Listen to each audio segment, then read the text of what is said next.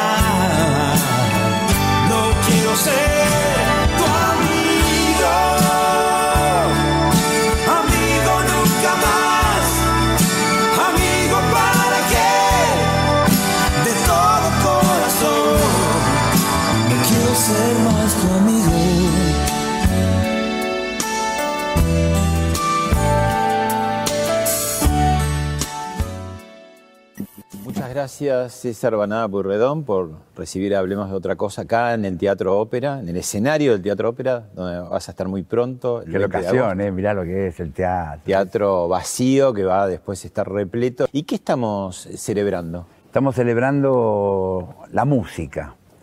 Eh, yo encontré que hubo, hay un montón de canciones mías que están festejando, que están festejando algún aniversario, pero creo que una de las más importantes es Toda una noche contigo, fue una balada emblemática eh, de mi carrera y, está cumpliendo 50 años. Yo la grabé en el 72 y este, costó un poquito convencer a la discográfica en ese momento. Eh, quería, la discográfica quería que nosotros éramos un grupo que había hecho Negra no te vayas de mi lado, había hecho cosas divertidas, de, de- de- así como para bailar, de boliche, y la convencimos de que queríamos grabar baladas. Y entonces, bueno, fue del lado B, del simple, este, y obviamente los DJs de todo el país enseguida... eh, Pegó pusieron- enseguida. Pegó enseguida y eso fue, este, creo que fue, le abrió la puerta a todas las baladas que vinieron después. Por eso las quiero celebrar, le quiero dar ese, eh, ese lugar importante que tiene en mi carrera. ¿Cómo, cómo nace un hit? Digamos, bueno, no sabés, ¿no? Cuando Nunca lo se haces, sabe, nunca, se, sabe, pero A veces, ya que tenés tantas décadas haciéndolos, Sí. eh, ¿alguna intuición? Nunca me pasó de pensar de una canción que no haya resultado, digamos, que yo decir, uy, le había apostado a esta canción. Me pasó sí al revés, canciones que no pensaba que iban a meterse tanto y que sí se metieron. Y me pasó, me acuerdo, en el ópera, porque estábamos festejando más cerca de la vida y más cerca de la vida tenía eh, como tema importante Cuando amas a alguien, que es una de las baladas fuertes de mi etapa solista. Y, y entonces dijimos, che, vamos a, a ver que la gente vote en un papelito, tenía que se llenar en, en la entrada, cuál canción le gusta más de este álbum, ¿no? De Más cerca de la vida. Y nos llevamos a una sorpresa, porque Más cerca de la vida, que no es una, no es una canción romántica, de amor, es, eh, habla de la vida, es más filosófica. Y, bueno, la gente, casi la mitad, el 50% votó por Más cerca de la vida y la otra mitad por Cuando amas a alguien. Y eso nos, fue una sorpresa para todos nosotros. Y ahí, claro, empezamos, yo eh, con eso empecé a componer tarde o temprano, un montón de canciones no románticas, digamos, ¿no? Que fueron hits. Pero es difícil saber... Yo me doy cuenta más o menos porque a, a mí me gusta, me emociona cantarlo y me emociona grabarlo. Y yo digo, esta tiene que pegarle. Si yo soy un tipo normal, ¿viste? Claro. Si me gusta a mí... Este, Sos tu público. ¿no? yo soy mi público. Digo, eh, lo veo con mi círculo de gente, con mis músicos, y que hoy nos damos cuenta que tiene, la canción tiene algo que va a pegar, sí. A pesar de que, bueno, son hit algunos que tienen décadas y décadas y los has cantado cientos, por no decir miles de veces, ¿no? Sí. Eh, ¿qué, qué es lo que haces para revitalizar y para encontrarla en cada vez, en cada vuelta? Porque el público se renueva, como Sí. dice Mirta Legrand, para que suene casi como la primera vez? Eh, ayornamos de- detalles, sí, ayornamos detalles. Un poco como suena el- eh, la música eh, pop en ese momento, ¿viste? Por ahí. Entonces se hace de una manera, con el ritmo de esta manera, ¿viste? Le vamos cambiando. Conociéndote tuvo, por ejemplo, una canción que tuvo muchas variaciones. Claro. Este, hemos hecho hasta, hasta versiones más, más de blues, ¿viste? Eh, ¿Y vos también? Y hoy, hoy yo el año en pandemia grabé una versión de Enchamamé de, de Alguien con los amigos de- del grupo de Amboé. Eh, o sea que ha tenido un montón de versiones. ¿Y te, te sorprendés eh, a medida que van pasando las interpretaciones de, de una canción que vos la hiciste de una de- determinada manera? Cuando la vas haciendo, vas descubriendo y decís, ah, mira, hay tales y tales cosas, tanto en sonido como suena, como la letra. ¿Encontrás Sí. cosas? ¿Descubrís cosas? Me hiciste una pregunta clave, mira, porque eh, ¿por qué canto conociéndote hoy con esa, digamos, con, hay, hay otra actitud? No otra, pero eh, lo que decís vos, de encontrarle, viste, en los rincones de la, de la, de la letra, cómo cantarlo, viste. Yo me, eh, me di, me di cuenta, aprendí, para decirlo Y de el paso del tiempo también, Aprendí ¿no? a cómo cantarlo. Claro. Y además el paso del tiempo te, te va colocando Sí. en otro lugar, ¿no? Sí, mi voz no es la voz fresca de los años 20, cuando tenía 20 años, cuando, cuando hice más o menos conociéndote, eh, pero como está más rústica, un poco más, más áspera, eh, yo lo encontré, viste, en estos últimos años, últimos 20, 20 y pico de años, eh, aprendí a cómo cantar cada canción mía, mi ma- una canción como Conociéndote, una de las clásicas, a, a- a qué intención darle a cada frase. Y sí. Y bueno, a pesar de que eh, los hits los tenés que repetir, te los pide el público, vos podés, y seguramente presentás temas nuevos, pero la gente también quiere escuchar Sí. los viejos éxitos. ¿Ensayás mucho? No. ¿No? No. ¿Vas directo al toro a qué? Eh, no, o sea, no directo al toro, ensayamos, sí, pero no somos un grupo de ensayar mucho. Queremos, eh, no sé por qué, porque hacemos un montón de cosas todos, pero este, ¿Quién es el grupo? Eh, el grupo, eh, bueno, Rabito en el bajo, Jorge Rabito, Rubén Calegar en la batería, hace años que están conmigo, eh, más de 35 Ya años. saben, se miran y ya saben. Sí, sí, y, y Leonetti en la guitarra. Y, y el grupo nos divertimos mucho en el escenario. Entonces tratamos de, no te- improvisar, no, pero de- ya sabemos cómo va a sonar la canción, la- la- obviamente que en los ensayos la pasamos, y, y dejamos siempre un, un margen para que salga... eh, haya algo de espontaneidad. Salga algo de espontaneidad. Algo de adrenalina. Algo de Bueno, y- Obviamente sí, o sea, o sea, planeamos, sí, por ejemplo, que va a ir en el video, obviamente, eh, como va a haber cosas que sincronizadas entre lo que está son- viéndose en la pantalla con lo que tocamos, tenemos que ensayar eso, eso sí. sí, sí, Pero tratamos de no ensayar mucho lo que es lo, lo musical, dejar que, que Que fluya, fluya. que fluya un poquito, que lo que sale la adrenalina en ese momento. Bueno, igual nosotros te vamos a hacer ensayar. y este y ya que el show se va a llamar toda una noche contigo, bueno, te invito Bueno. a que nos regales esa primera versión, como un Mira, anticipo. traje el piano, traje todo, así que está, está el teatro.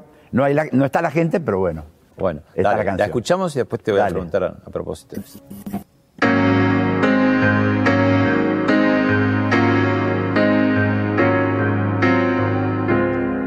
Toda una noche contigo, solo deseo tener. Quiero sentir que estoy vivo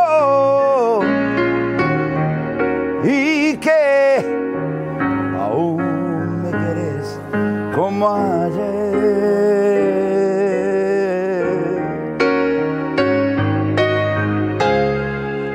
Noche contigo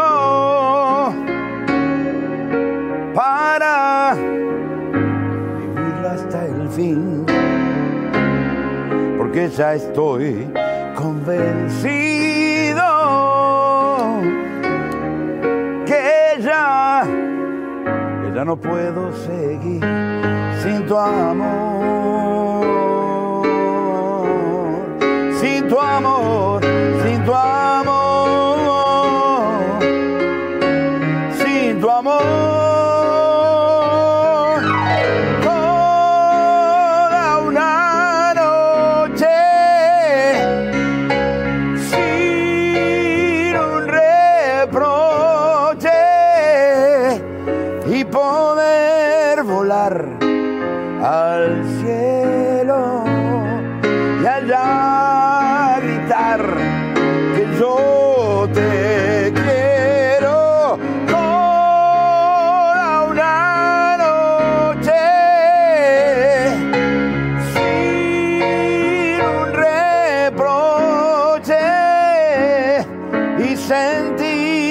amor de nuevo y así gritar que yo te quiero, yo te quiero. Toda una noche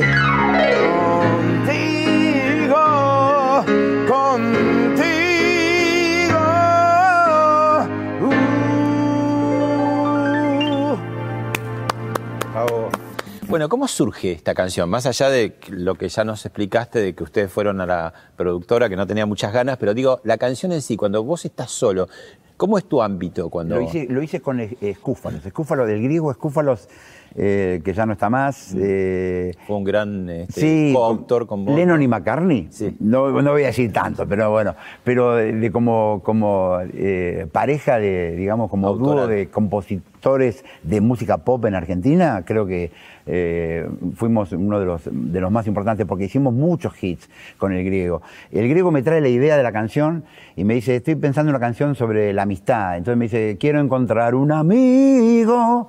Y yo le digo, y cantó toda la canción, sin la letra todavía. Le digo, griego, esa, me está tirando una onda romántica la canción. ¿Cómo la ves? Me dice. Y no sé, entonces yo ahí, para que rime con amigo, le digo, no sé, algo que sea tipo toda una noche contigo. Y entonces me miró azorado y me dice, claro, me dice, es mucho mejor.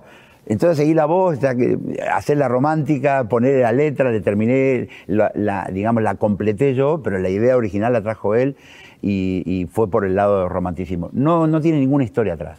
Eh, historia de salíamos todo el tiempo con chicas y estamos, viste, Se- hacíamos canciones sobre eso, pero no es referido a una persona en especial. ¿Qué, qué sale primero? ¿La, la melodía, la A música, veces. la letra? ¿Viene todo junto?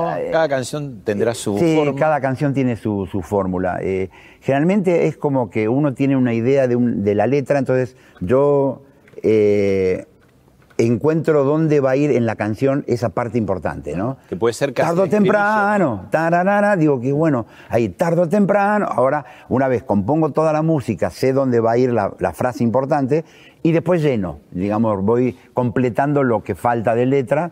eh, de acuerdo a cosas que escribí hace años, que vengo escribiendo, Sí. frases, letras, ideas. tenés así Sí, los cajones llenos de cositas que- lleno, que, tienen que madurar, añejar, hasta que decís, ah.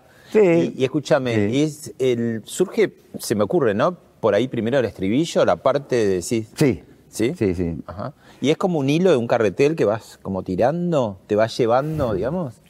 A veces hay gente que me dice, ¿no sentís que hay momentos que te lo están dictando de algún lado, algún el duende de la inspiración, viste? Bueno, pero hay que trabajarlo. Bueno, Hay la canción de sí. Serrat, ¿viste? La, de, de la inspiración de las musas. Las musas. Te habrá pasado días que. Mu- todo el tiempo. Te sentás y decís, no sale Sí, nada. No sale nada y cuándo vendrán las musas. Sí, sí, sí, sale, eso pasa.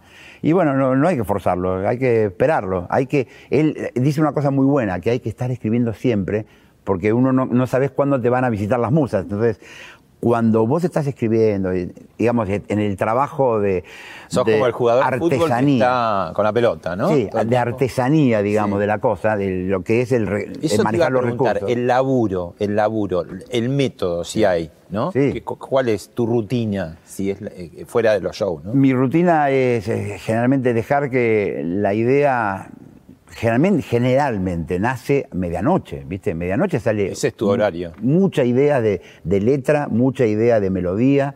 Y durante el día sale el compositor, el que arma, el constructor, ¿viste? Vas a armar, esto lo pongo acá, esto lo hago rimar, busco el diccionario de rimas, ideas afines, esto, esta palabra acá no me cabe, no me entra bien, tiene demasiadas sílabas, ta, ta, ta, voy a buscar otra palabra que sea, eh, que signifique lo mismo.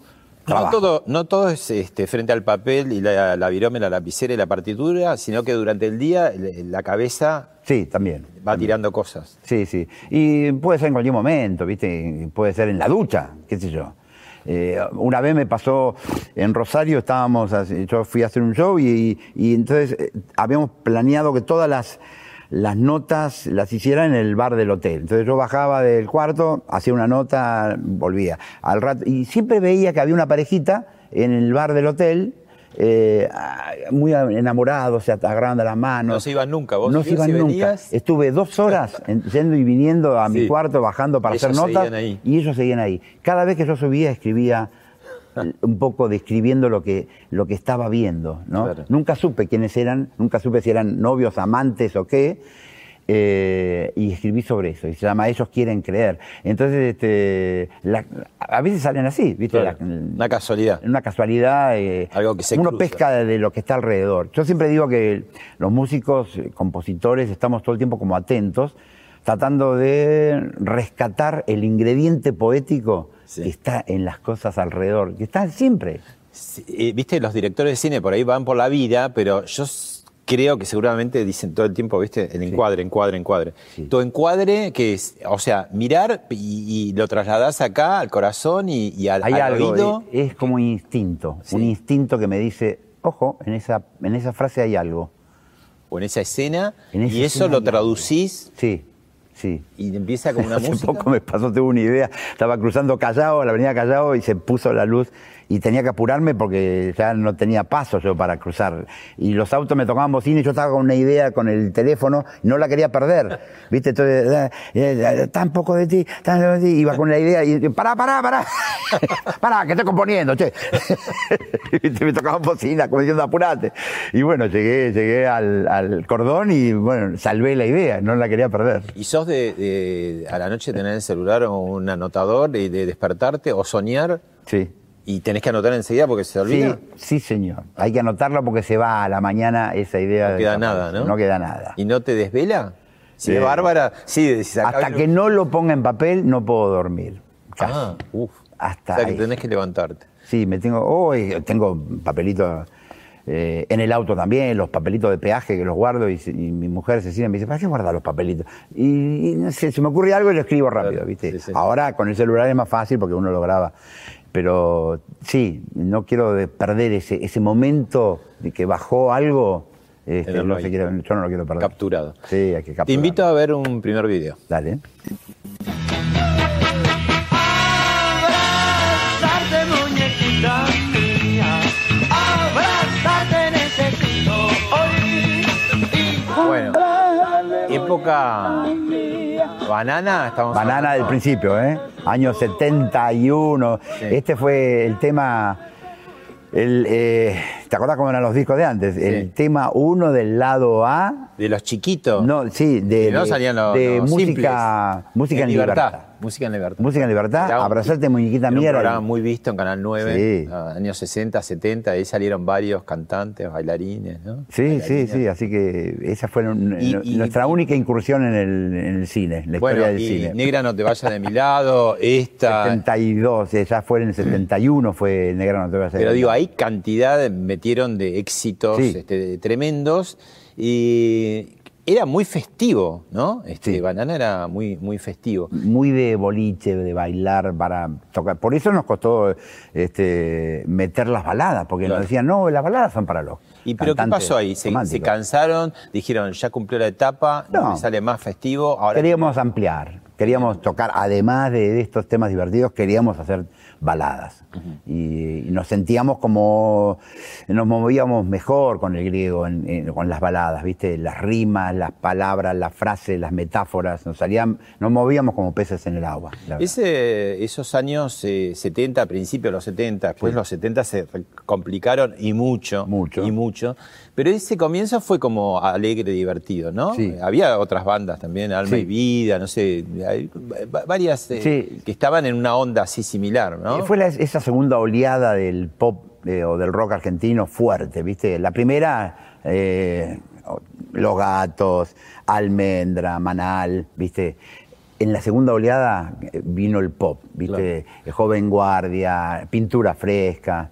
eh, así que creo que tiene que ver con que en los 70 nacieron con una idea de más esperanza, más, más luminosidad, que Que después... no pudo ser. Que no pudo. ser. Ahora, tuviste que hacer, o tuvieron que hacer como una reingeniería bastante más grande, porque finalmente para que funcionara la, la balada, este, eh, tuviste que ir al solista prácticamente, ¿no? Y entonces.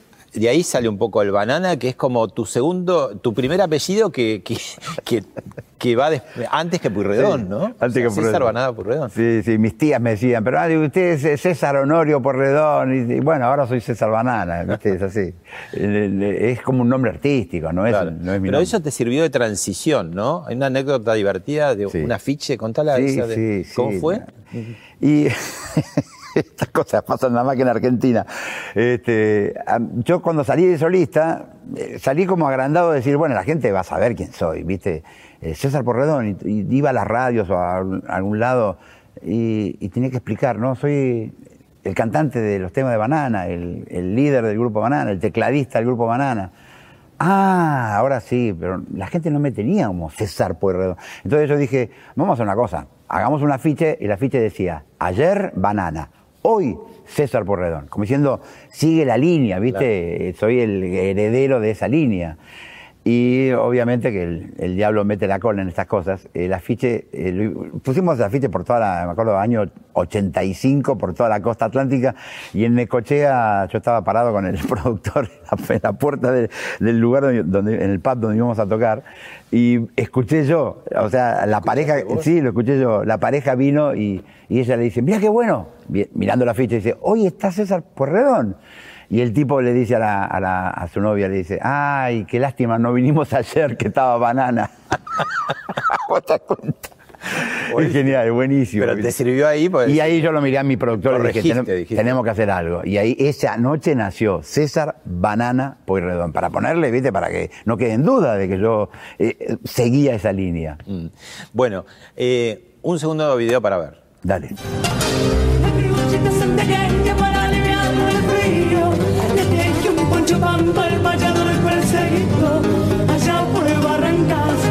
Y por Salgadina. La piel con la olvidada le busca guarida. No puedes para toda la vida olvidar que también hubo alegrías, pero si prefieres quedarte con años que olvidaste, entonces voy a pedirte no me nombres para siempre, no me nombres eh, para ese rato la vida. Muy adentro el corazón donde palpita la vida, siento como comezón, ay ser mi prenda querida. Bueno, vimos ahí a, a Soledad, a Natalia Pastoruti, a Javier y Andrés Calamaro y a los hermanos Ábalos. Un poco porque vos también tuviste Sí. tu etapa Sí. musical, artística sí, con tu señor. hermano Daniel, ¿no? Sí, sí. Él tocaba guitarra este, y poco a poco se fue dedicando a la parte técnica, a la parte de sonido, ¿viste? Y un día dijo, no toco más, me voy a dedicar a hacer el sonido. Y bueno, hasta el día de hoy, después hizo otras cosas, obviamente, no, no es que está de- desde ese momento conmigo, pero eh, fue manager mío también y ahora está manejando, eh, supervisando todo lo que tiene que ver con, con el- la ingeniería de sonido y, y hace los videos también. O sea, está muy... Siguió, la- pero de- fuera del escenario. Sí, fuera del escenario. ¿Y cuáles tiene, son- tiene la camiseta puesta y Claro. eso es algo importante. ¿Y cuáles son los pros y los contras cuando trabajás con alguien tan íntimo que conoces desde que naciste, ¿no? Este, con un hermano, porque digo, No, es, muy bueno, es muy bueno por lo que te decía, que tiene la camiseta puesta, está jugadísimo con el criterio artístico, el concepto artístico de las canciones mías, es decir, él entiende como yo, siente como yo, se emociona como yo, igual, igual, somos, en ese sentido es, eh, se ve que somos hermanos. Eh, pero bueno, a veces uno se pelea por, viste, discute con un hermano y no tiene nada que ver con, el, con lo artístico, viste. Claro. Entonces, pero él, él es muy positivo y tiene mucho humor, o sea, es como yo. Yo soy, yo soy un poquito más melancólico por, por mi forma de ser, de, las canciones que hago, pero eh, los dos heredamos un poco ese, ese, esa cosa positiva de mi viejo, esa creatividad que va siempre adelante. Un tipo publicitario como él lo tenía así. Ahora ya vamos a hablar de él. Vos sos el octavo de, eh, de ocho hermanos, Sí. el Benjamín de la familia, El como Benjamín. decían las tías antes. Sí. Eh, ¿Y ahí que fuiste mimado, fuiste eh, o no, no te daban bola? ¿Cómo es? Las dos cosas. Sí. Mimado por mis hermanas, por Tere, Julieta y Gloria, que eh, también habían, cantaban y tocaban la guitarra y hacían boleros y folclore. En casa siempre hubo música. este, mimado por mis hermanas, por mi vieja, pero a veces olvidado, porque el más chiquito yo jugaba solo. ¿Qué distancia con el siguiente? eh? Eh, dos años, Daniel. Daniel, que es el que Sí. eh, estuvo Hablamos. conmigo en Banana. Eh, y eh, a veces, este, no te digo tanto como el- mi pobre angelito, que lo dejaban, ¿viste? se iban todos de vacaciones y lo dejaban. Se no tanto como eso, no, pero que por ahí se- estaban todos en el auto y César, ¿dónde está? Falta César. Y yo estaba jugando. ¿Vos te refugiaste en el piano? Sí, ¿De muy chiquito? de muy chiquito. Que no lo compraban por vos. No, lo compraban por Juan Martín, por mi, eh, uno, el- mi hermano mayor de los varones, este, que tocaba fenómeno, y yo le copiaba de oído lo que él aprendía. Y entonces dijeron que se Ay, quede la profesora, que le dé clases a César también, que se ve que tiene inquietudes, el más chiquitito. Yo tocaba, mi hermana dice que yo tocaba parado, porque no, lleg- Claro, no llegaba a los no pedales, y tocaba paradito. y tocaba- Sí, sí, sí, sí. y, Y- bueno, a los 10 años estaba componiendo canciones. A los 3 meses de las primeras eh, clases de piano ya estaba componiendo canciones. Claro. Vos, eh, la, la primera canción romántica, melódica, balada, ¿se la compusiste a una compañera de colegio? ¿Puede ser algo así? Sí, sí, sí. No era una balada, era un rock and roll Ah, furioso, ¿eh? pero- Dile a ella que la quiero. Dile a ella que la quiero. Tan, tan, tan, tan, tan. Más que todo el mundo entero. Ah. Pero enter- tercerizaste, ¿no? Por si. Tercericé, porque era tan tímido Dile a el tipo. ella. ¿Quién dile? ¿Vos le cantabas diciendo y se Sí, dio cuenta? dile a ella que la quiero, ¿Pasó sí. algo? Sí, sí, cayó, cayó, eh, sí, cayó enamorada. Digo yo. No, pero sí, era, la, amor era la figurita infantil. difícil del, del colegio, obviamente. Eh, sí. Ganador ya, todos los compañeros. Yo me da cuenta que, ahí me di cuenta que era muy tímido para hablar cara a cara con alguien, con una chica, decirle lo que me gustaba de ella. Y la Pero- música te era una Pero la máscara. música arriba del escenario no, no era tímido. Viste que a muchos actores pasa eso. Claro. también, Que son, viste, tipos que Te pones el uniforme, ¿no? Y, entran al escenario y, sí, y viste, salís a la vereda y casi como. yo soy muy expresivo en el escenario. Soy todo lo expresivo que no soy abajo del escenario. que este, Ahora me ves hablando porque Claro, estoy con vos sí, y vos me- sos un tipo que me, me estás sacando, viste, me haces hablar. Sí. Pero soy un tipo muy, muy discreto, muy tímido. Eh, y arriba del escenario no. Arriba del escenario soy lo, lo que debe ser un artista, me parece, que Claro. es más expresivo. Intérprete. Guardás toda la energía para el escenario. Un intérprete. Bueno, pasó por, por Hablemos de otra cosa eh, Fabiana Cantilo y dijo esto. A ver. Con Patricia, ¿cómo te llevas? Digo, de- desde siempre y después de una exposición muy. No la larga veo nunca porque labura todo el día y éramos muy cómplices cuando éramos chiquitas. Mm. ¿También sos pariente de Magdalena Ruiz Guiñazú? Mi papá, pero no sé bien, porque yo lo que pasa es que no. Nunca me di cuenta de nada hasta que mi abuela un día me sentó en la cama y me dijo que yo tenía esos apellidos. Yo no, no, no me Y- importa. ¿Y, y de César Banada Porredón? Es el primo hermano de mamá. Ah, El hijo del hermano. Son ocho hermanos los Pueyrredón. Bueno, ahí entramos en la prosapia, tenemos para un programa, ¿no? Ella dijo una cosa, una vez le, le- le escuché una declaración, dijo una cosa muy interesante sobre la familia. Eh, que los Pueyrredón, eh, estamos hablando de la época de la colonia, ¿eh? cuando vino el francés. El francés vino con otra cabeza a la Argentina. El- eh, aquel francés Pueyrredón, ¿no? Que, este, que es el padre del Juan Martín de Pueyrredón, el prócer, El, el director supremo. el El, director supremo amigo de San Martín. ¿eh? el amigo de San Martín. Y vino, eh, los franceses tienen otra onda que, que el- como venían los españoles en esa época, que eran un poco más cerrados, más estrictos. El francés era un poco más más liberal, ¿viste? Claro, con las ideas de la Revolución Francesa ya, ¿viste? Ya estaban muy fuertes. Y bueno, y por eso hay, eh, hay Prilidiano Porredón. Que era hijo, ¿no? José Hernández era Porredón también, o sea, hay muchos este, artistas y no había muchos músicos. Y Fabián y yo, de los que yo conozco, de, Para, entonces parentesco dijo, ¿cómo es? ¿Cómo sería? Eh, ella es, eh, es mi sobrina, Es eh, segunda. Sí. ¿Y, Sí. y de Patricia Y de Burles? Patricia eh, también, ellas son primas, así que Patricia también es. Patricia a veces dice que yo soy su primo, para no hacerme tan viejo, ¿viste? mi tío, entonces queda como que soy. Porque la edad, la diferencia de edad no es tanto. Con Patricia tendré 5 o 6 años de- o menos de diferencia. Pero ella dice, es, es mi primo. Primo, ¿viste? Para no decir que soy su tío. Soy el primo de la madre. Bueno, ve- venimos con la prosapia histórica. Juan Martín de Puyredón, Pirilidiano Puyredón, gran pintor, gran artista plástico. Honorio Puyredón, Sí. tu abuelo, Sí. radical, político, este, gobernador frustrado de la provincia de Buenos Aires, Así ¿no? es, así es. Tuvo que escapar, lo pusieron preso, Lo pusieron todas preso. esas cosas. Y vos tenés el Honorio, El Honorio- antes del banana, digamos.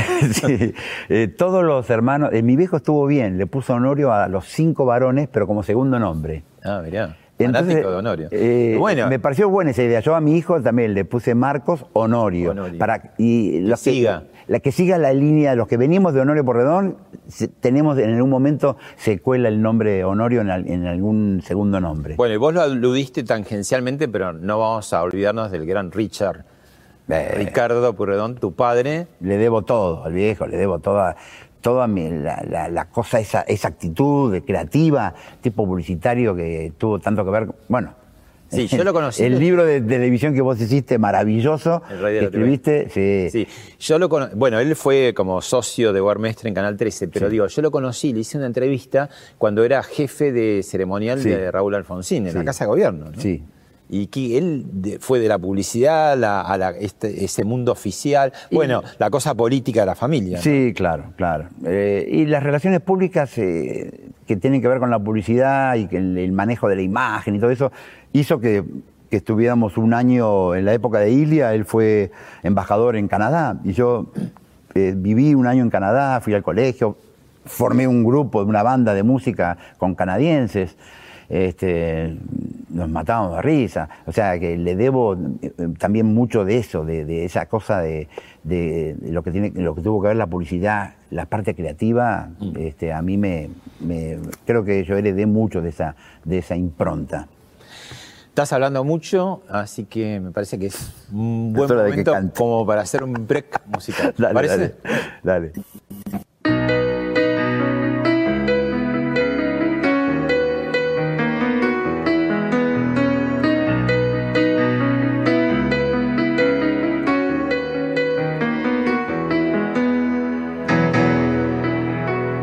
Cuando piensas en alguien sin hacerte preguntas y murmuras su nombre mil veces cuando estás en penumbras y te queda despierto al llegar la mañana. Puedes ver todo el cielo y el mundo sin abrir las ventanas. Cuando lloras por alguien entregado, te das cuenta que no hay otras razones para vivir. Cuando amas a alguien, se te enciende la vida y se ordenan las piezas del rompecabezas, ya nunca la olvidas. Cuando amas a alguien, se te enciende y estás tan orgulloso y no sientes vergüenza de decirle te quiero. Cuando amas a alguien.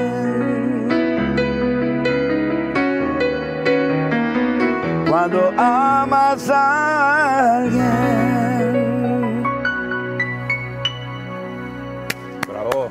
Bueno, cuando amas a alguien, contanos un poco el backstage de esa canción. Eh, se le hice a Cecilia, mi mujer, cuando estaba así con la panza a punto de, dar a luz a Juana, a mi segunda hija. Eh, habíamos, eh, nació en enero, entonces este, esta- había, yo digo, vamos a alquilar un- una casita este, para estar, viste, para pasar el verano y esperar el momento del parto. Y bueno, en esa casa había un piano, yo no sabía, fue un- una sorpresa, y, y yo estaba con el piano y Cecilia estaba caminando por... el- y ahí se me empezó a ocurrir la melodía y cuando amas a alguien, y nació, nació la canción ahí, en ese, ese verano del 87. Qué y bueno. fue, fue, para mí, son esas canciones que, así como Conociéndote fue el prototipo de canción espontánea, ¿viste? A una semana de conocer a esta compañera de facultad y, y compuse la canción. Y cuando amas a alguien, es también de, de cotidiana, pero con más elaboración, que es como compongo hoy, ¿viste? Eh, hay otras canciones mías, por ejemplo, de mucha elaboración, Aún es tiempo de soñar, esa canción que habla del duende de la inspiración. Tardé cuatro meses. Dale, dale, dale un estribillo para que la gente se acuerde. Quédate, quédate conmigo y toma mi mano, llévame, llévame a través del sol, ayúdame amigo a no perder la fe, aún es tiempo de crecer, aún es tiempo de soñar. y es una canción que, que me llevó tres, cuatro meses hacer la letra, ¿viste? Indagué, investigué mucho en cuentos de hadas y hablo de- del castillo y del duende y de, de la, del hada, de, qué sé yo, de- del el gigante rezongón. Bueno, eh, yo, eh, esa es una canción elaborada. Conociéndote es una canción espontánea. Cuando amas a alguien es una eh, otra manera de encarar, ¿viste? De hacer de lo cotidiano extraer mucha poesía y elaborarla, eh, haz- mucha metáfora, mucha, mucho trabajo artesanal, pero de, de cosas cotidianas. Bueno, toda una noche contigo cumple 50 y las va a cumplir acá en este escenario.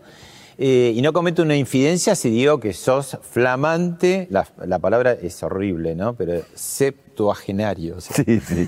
Tenés 70 años.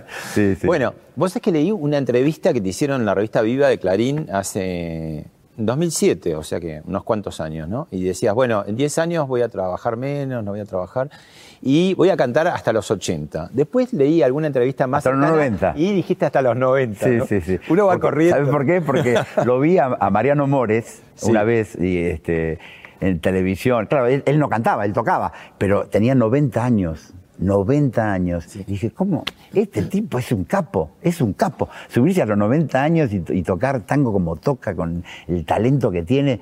Y yo dije, tal vez, a ver, yo, o sea, yo me cuido, me cuido, no fumo, ¿viste? Tengo mi voz bien, el caudal muy bien. La gente ahora se va a dar cuenta cuando este, cantando, eh, cuando me escuche cantar, pero eh, eh, yo creo que si me cuido y si no me enfermo de algo raro, no me agarra alguna pandemia nueva que aparezca en el planeta, eh, voy a estar, no voy a hacer giras, creo, a los 90 años, no.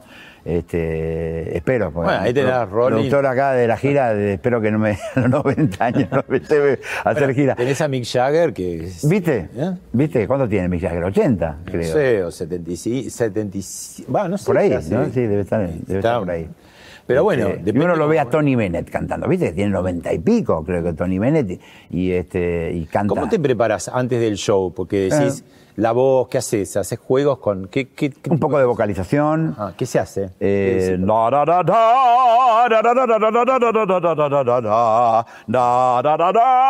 Y tratando de ver ahí que salga todo lo que sí, tiene que salir ahí. Sí, ¿no? sí. Este, hago una cosa media extraña, ¿viste? no sé si, qué, cómo va a caer esto, pero empujo paredes. Yo tengo una costumbre de empujar paredes para... ¿Casa así? Para activar toda la circulación, ¿viste? Para salir de la modorra esa de entre, entre que probé el sonido y, y me preparo, eh, me relajo para, eh, para antes de empezar el- a, subir al escenario a hacer el Claro, show, salir en caliente, ¿no? salir en caliente. Entonces Porque, empieza... Claro, verte una sala así repleta. Acá con el ópera no hay problema porque eh, tiene camarines obviamente buenísimos, amplios y todo. He, he tocado en teatros de interior donde el camarín era medio improvisado. Entonces la pared era de tergopol. Entonces eh, me he llevado algunas escuchaban. empujando las paredes. Se iban. Claro, se iban. Como sí. una escenografía. Me, ha pa- me han pasado cosas raras. Digo, sí. aunque tenés este, ya, ¿cuántos años? Porque 50 es la canción, pero... Sí, 52. 52. Sí. Y estás muy acostumbrado, digamos, al público. Igual hay que salir y ver todo esto lleno, ¿no? Porque la, la, la energía... El público, ¿qué te tra- transmite, no? Sí, ¿Qué transmite. transmite? Una vibración, no sé qué es, algo que está en el ambiente, una vibración, una cosa Sí. que... Y eso exige, ¿no? Entonces sí, porque sí. aparte yo subo al escenario y la gente ya me aplaude antes de que, de que yo empiece a cantar. Y eso es un plus buenísimo, ¿viste? Es una, una ventaja. Y, y yo por eso me gusta hacer los temas clásicos, porque me gusta que la gente participe, la gente viene a escuchar esas canciones porque esas canciones hablan de su vida. Claro. Entonces este, es bueno que participen, ¿viste? Y, y- y, por ejemplo, ahora en, la- en los próximos shows que vas a hacer, eh, ¿hay algún material nuevo? ¿Vas, probando? Sí, sí, eso? sí. Sí, voy a hacer algunas canciones nuevas. La canción que dije a mis nietos, que se llama Don't Cry, No Llores, que la, la estrené ah, en, en pandemia, después de la pandemia, en el año pasado. Y este, alguna. un par de shows en pandemia. Sí, ¿Y cómo, te- cómo fue eso? Es como actuar en televisión, ¿no? No tenés la vuelta. Exactamente. Eh, Terminás la canción y ese frío, ¿no? ¿Cómo, El conociéndote sin el coro, ¿viste? Conociéndote, cono- Ah, la gente es clave, Claro, la gente es clave en la canción, Sí, sí, es sí. clave en la canción.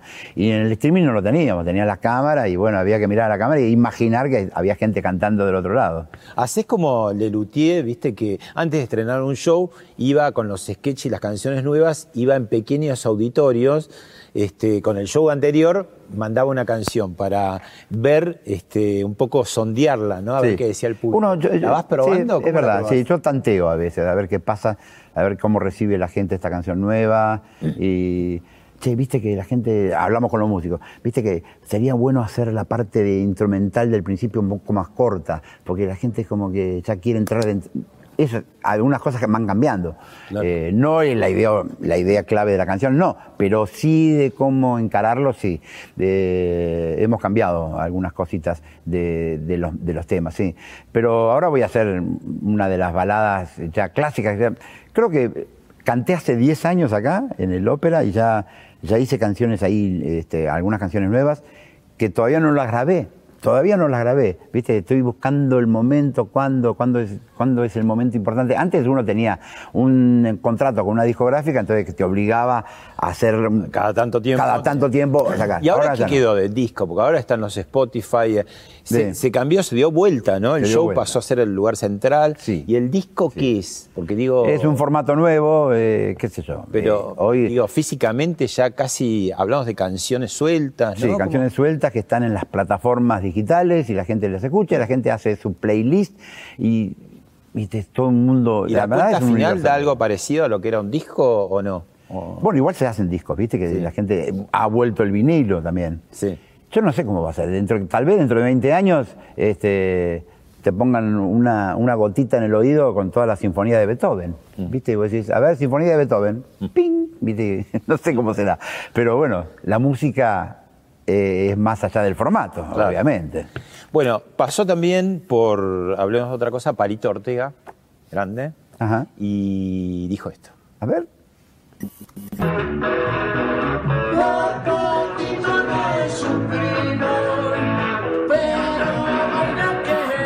Lo grabamos ahora en un disco que hice de rock and roll Un, un tributo a, a tu otro yo. a, a Neri Nelson, Sí. a ese soñador de 18 años que, que andaba ahí por las calles de Mendoza buscando su oportunidad, después la vine a buscar acá de vuelta y se dio.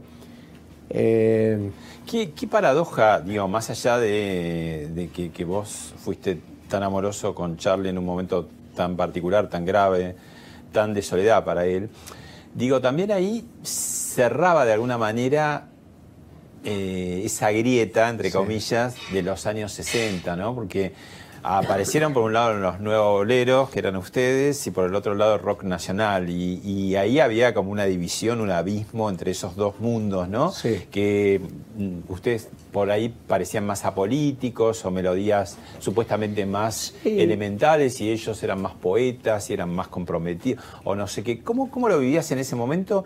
¿Y qué te parece que pasó después que eso cerró y ya no hay problema y se escucha la música de tuya y la de ellos y ya no, no existe más esa en, real- en polémica? reali- en realidad eh, fu- fuimos primero nosotros. Nosotros aparecimos en un momento en, el- en que en nuestro país todas las radios difundían un 95% de música en inglés, algo en francés, algo en italiano. Se peleó mucho inclusive, en un momento determinado hasta se luchó por una ley de difusión que haya un poco más eh, este, de difusión de música nacional. No, no se respetó eso nunca y se seguía. Cuando aparece el Cruel Clan, lo que hace el Cruel Clan es que empieza a tomar esas canciones de éxito en inglés, en italiano, en francés y las convierte en español.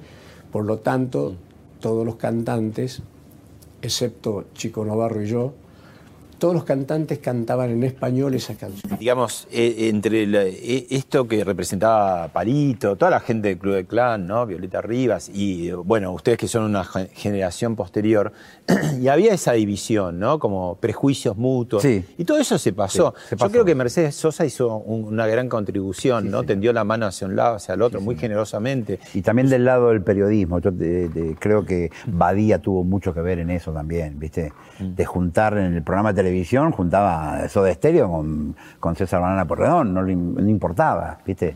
Eh, yo, toqué con Arco Iris una vez en, en Mar del Plata y él fue el promotor del espectáculo eh, y condujo, digamos, hizo toda la, eh, la conducción de, ese show y tocamos los dos. Me tocó primero, no sé si yo primero o ellos, y era Alma Viva, era, Alma, perdón, Arco Iris era un grupo de rock más progresivo, ¿no? Eh, sí, hoy no hay tanto. Viste, después que con Sandro, por ejemplo, este, yo hago un tributo a Sandro en el show, porque cuando se murió Sandro yo hice una versión de él que quedó divina, ¿viste? A todos nos, encantó, nos emocionó y la empezamos a hacer en los shows, ¿viste?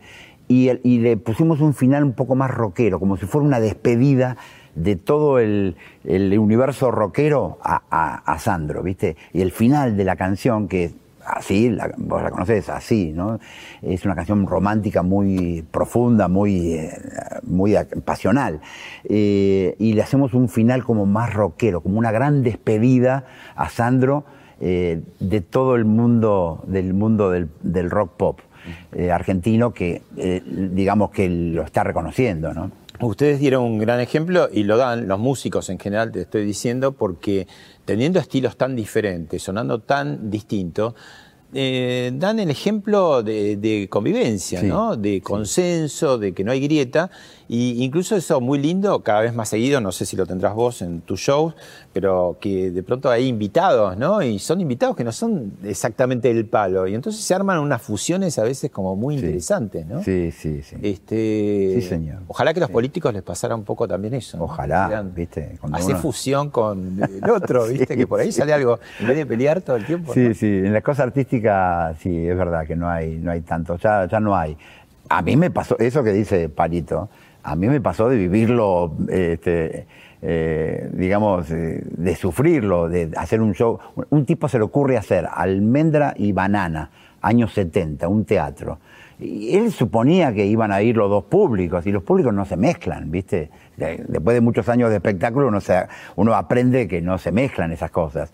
Y, y, bueno, ¿qué pasó? El público de Almendra, nos, obviamente, nos tiró con las, las monedas de un peso en el año 70, eran así enormes, ¿viste? No era el Dolían, momento, no era el dolían, momento no eran las listas de, las chiquititas de ahora.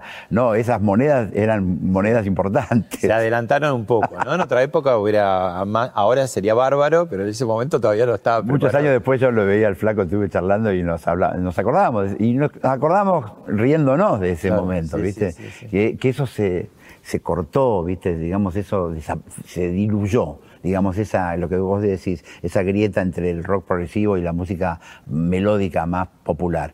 Eh, ahora todos nos respetamos y todos sabemos que cada uno se mueve en el universo donde es fuerte.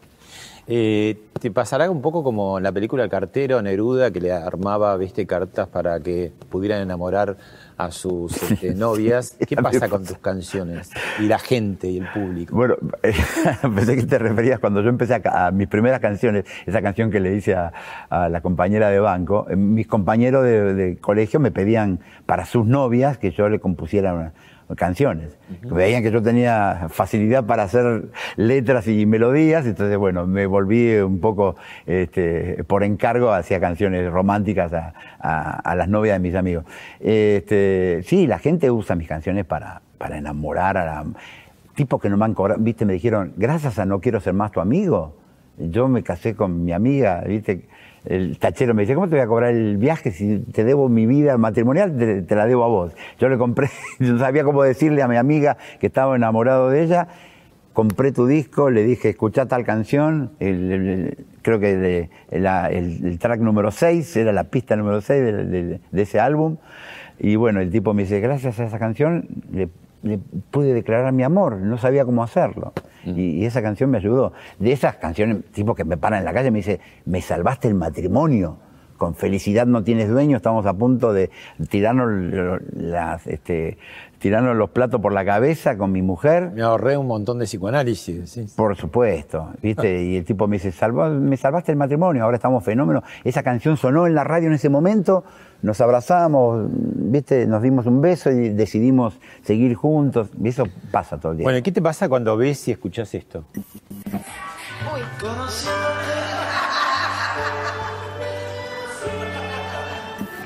Hola. Hola, ¿Vos quién sos? el papá de Laurita.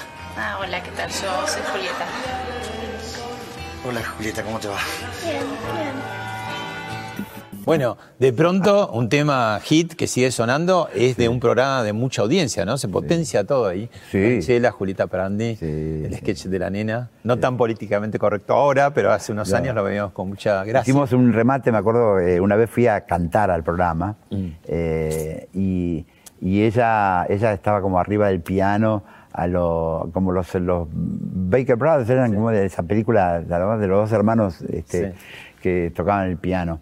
Y, y él, eh, Franchella hace que toca el piano, en realidad soy yo el que toca el piano, y yo le canto a, a Julieta Parandi y él viene y me saca, es como un sueño que él tiene, que, que me lleva a cantar a mí conociéndote, y él se mete como diciendo, no, déjame, déjame que, digamos, que yo, le quiero cantar a, a Julie, Claro. decía, ¿no? Sí, sí. Y hicimos un remate buenísimo en- eh, de una- un sketch que, de uno de los, de los capítulos. Bueno, todo el programa estuviste aludiendo a conociéndote y no hay mejor este, eh, frutilla de este postre Vamos. eh, que, que lo hagas Eh, para nosotros para despedir. Muy, muy emblemática de toda mi carrera, sí. Dale, te escuchamos. Dale.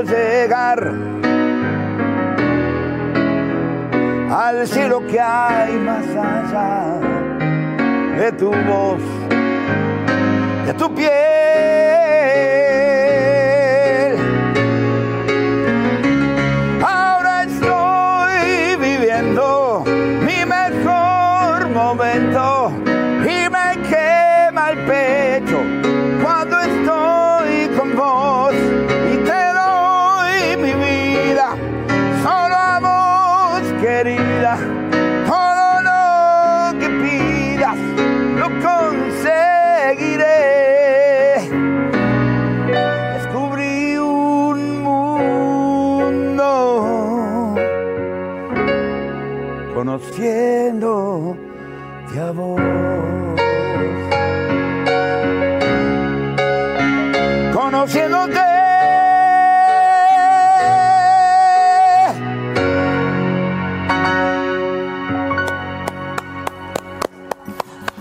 Quitazos si los hay. Pero tenés que contar por qué eh, tu mujer, Cecilia, odia esta canción o no le gusta. odia, pero...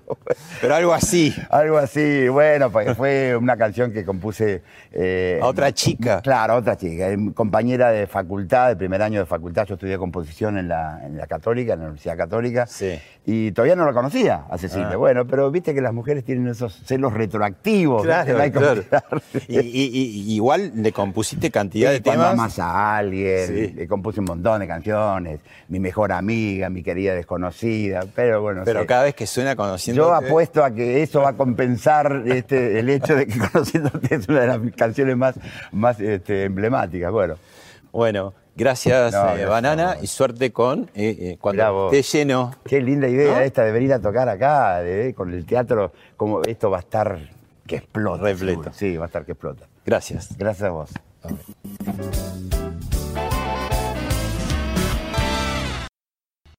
Esto fue Hablemos de otra cosa con Pablo Sirven, un podcast exclusivo de La Nación. Escucha todos los programas de La Nación Podcast en www.lanacion.com.ar. Suscríbete para no perderte ningún episodio. Estamos en Spotify, Apple Podcast, Google Podcast y en tu reproductor de podcast favorito. Seguí escuchando La Nación Podcast.